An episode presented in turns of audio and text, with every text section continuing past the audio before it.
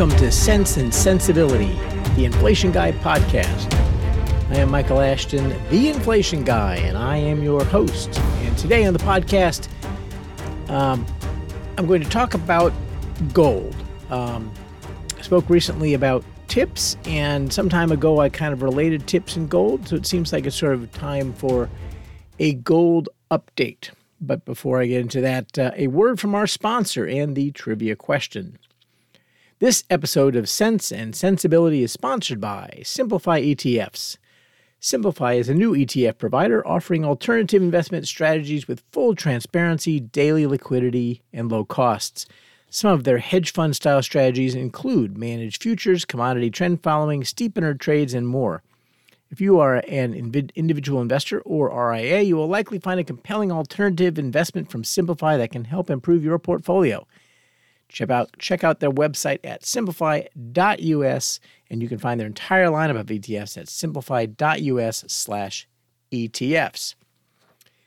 And then the trivia question, and then we'll get started on what's going to end up being a fairly short episode, I think. But the trivia question is, what 1870 discovery is generally attributed to General Henry Washburn?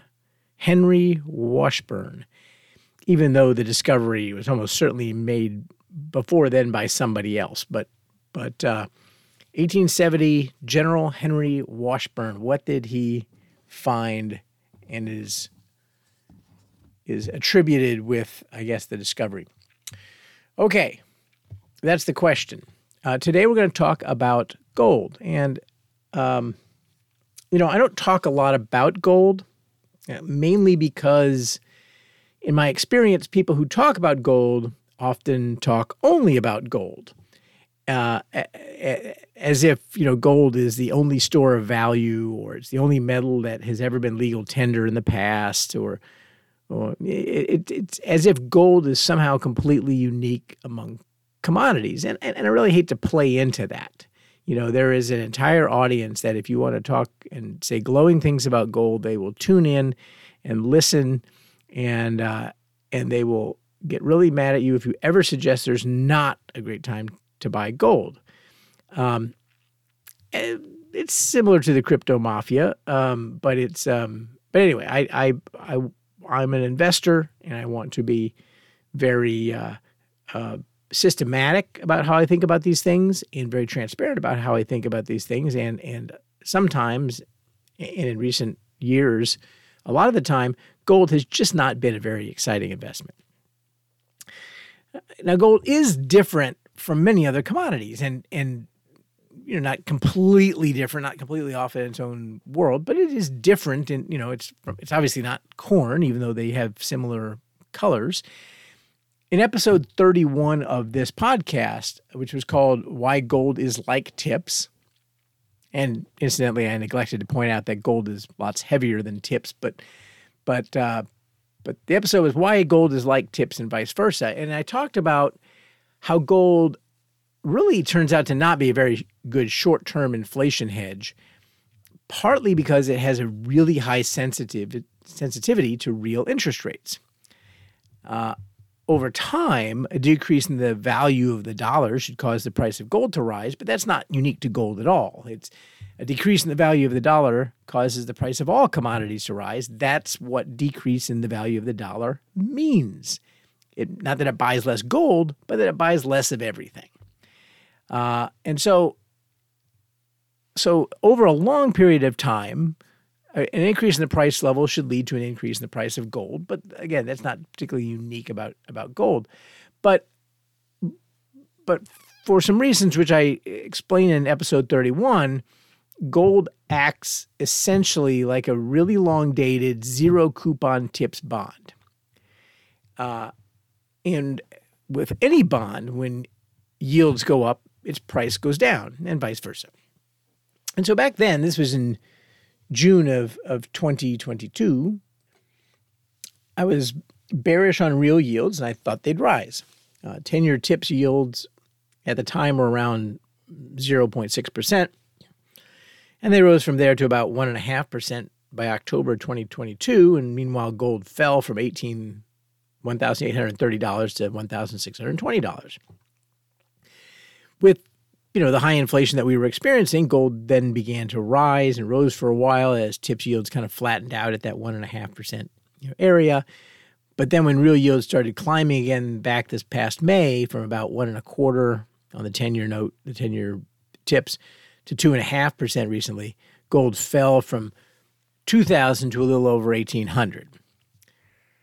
Then Hamas attacked Israel. We got a safe haven bid that added about $125 an ounce, but I do wish that I'd had this episode a couple of weeks ago, but we're $125, different in price now. But anyway, prior to Hamas attacking Israel, gold had been roughly flat between June 2022 and October 2023, even though the price level, overall inflation, had gone up 4%. The price level had gone up about 4%, and gold was flat. Now that still means that gold vastly outperformed long TIPS over that period, although they underperformed short TIPS, because long TIPS just got absolutely slaughtered as their real yields rose, and so their mark to market was really bad. So gold did, while not doing anything, it still did a lot better than long TIPS.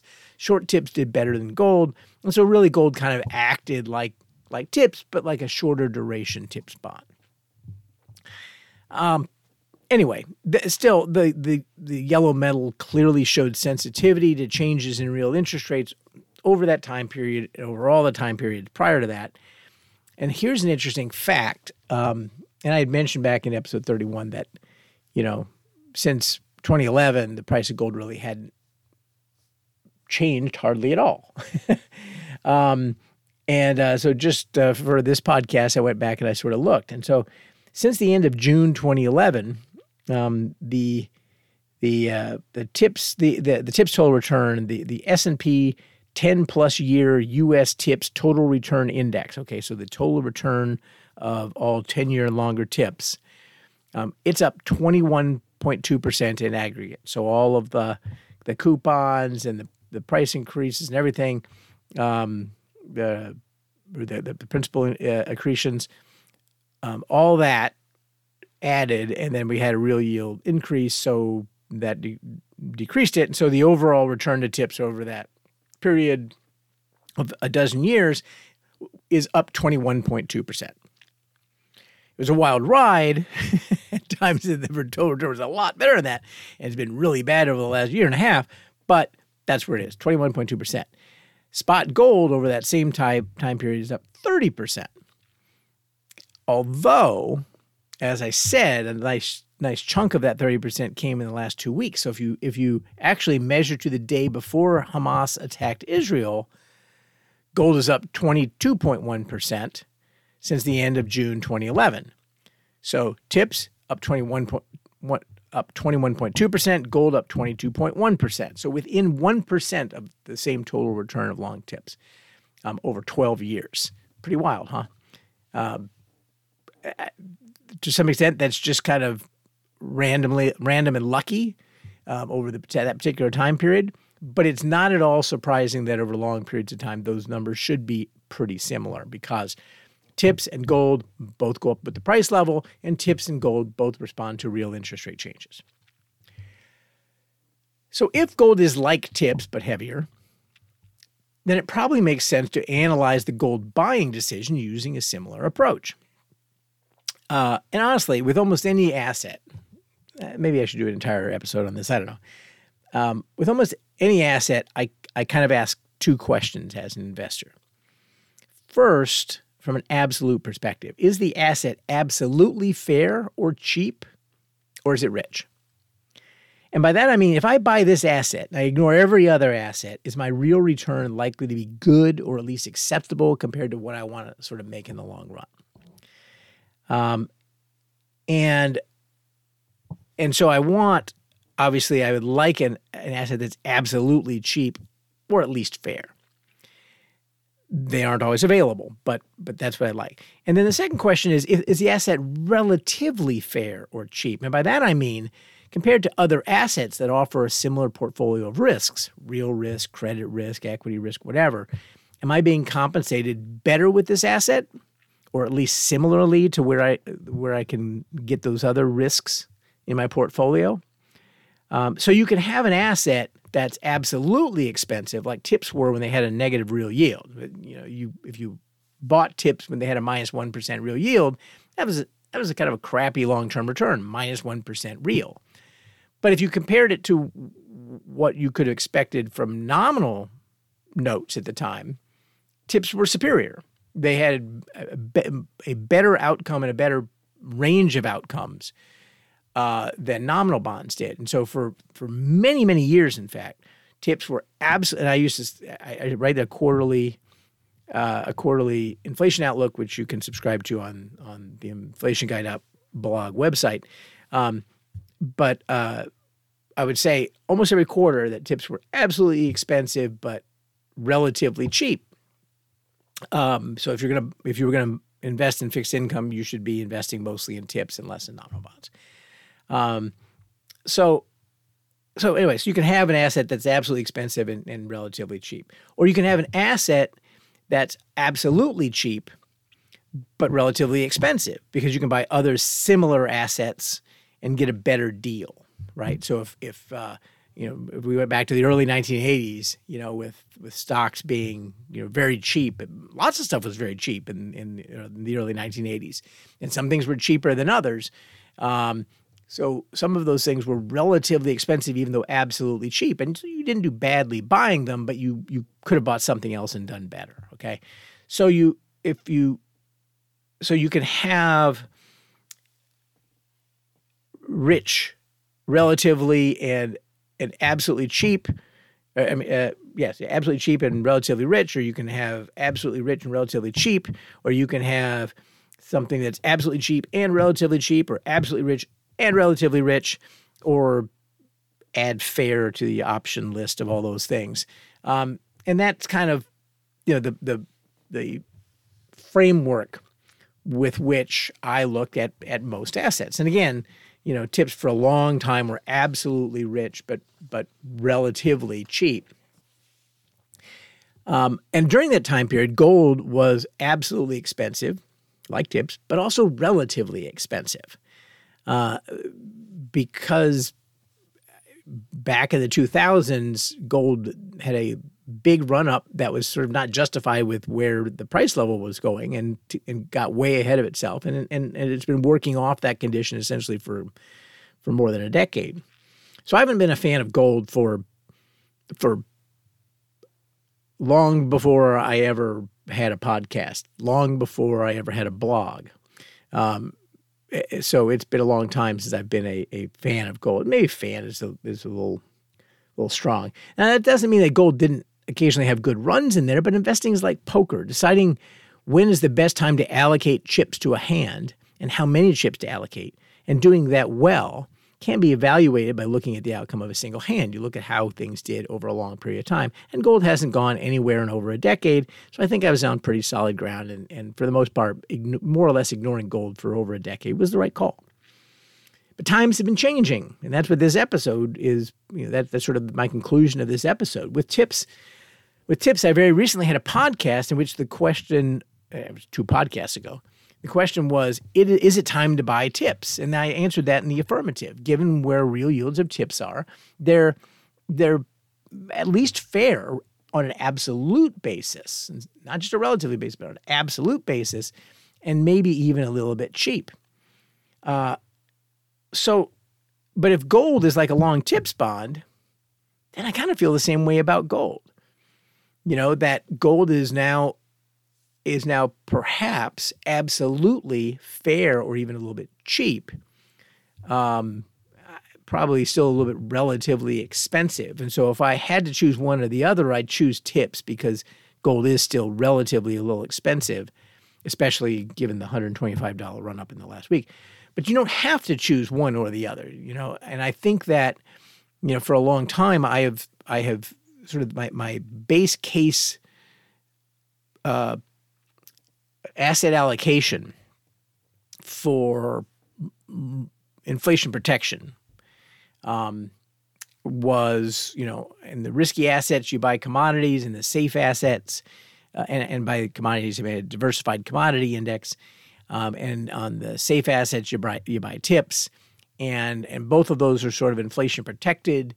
Equities have been expensive for a long time, so they kind of, you know, you don't really want to spend a lot of money on those. And nominal bonds are kind of expensive and so on. So TIPS and commodities have been a kind of this barbell of risk for a long time. And gold never really showed up. Well, gold is now kind of showing up, and it's I would put that into that kind of portfolio. I would treat it differently from the overall general portfolio of commodities. I'd actually treat gold as sort of a separate asset class as well. So it now makes a little bit of sense to include gold in there, even though it hadn't for a very long time.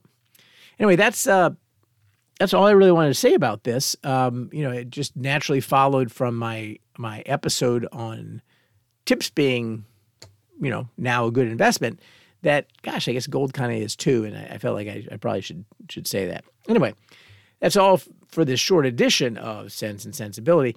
By the way, if you are a fixed income institutional investor and not a commodity person, then and you're still listening at this point, you should check out yesterday's blog at the inflationguide.blog, because it's about how higher interest rates have resurrected the cheapest to deliver option in bond futures, and it's really a very interesting time in bond futures, and that has implications for volatility, and it makes the contract be negatively convex and all kinds of really interesting things. It's intricate, but it's something you really should refresh yourself on, and that's at the inflationguide.blog. So now before we start playing the music, I'm going to go back to the top, and the question was, what 1870 discovery is generally attributed to General Henry Washburn, even though the discovery was almost certainly made before then? And the answer is a certain geyser in Yellowstone National Park called Old Faithful.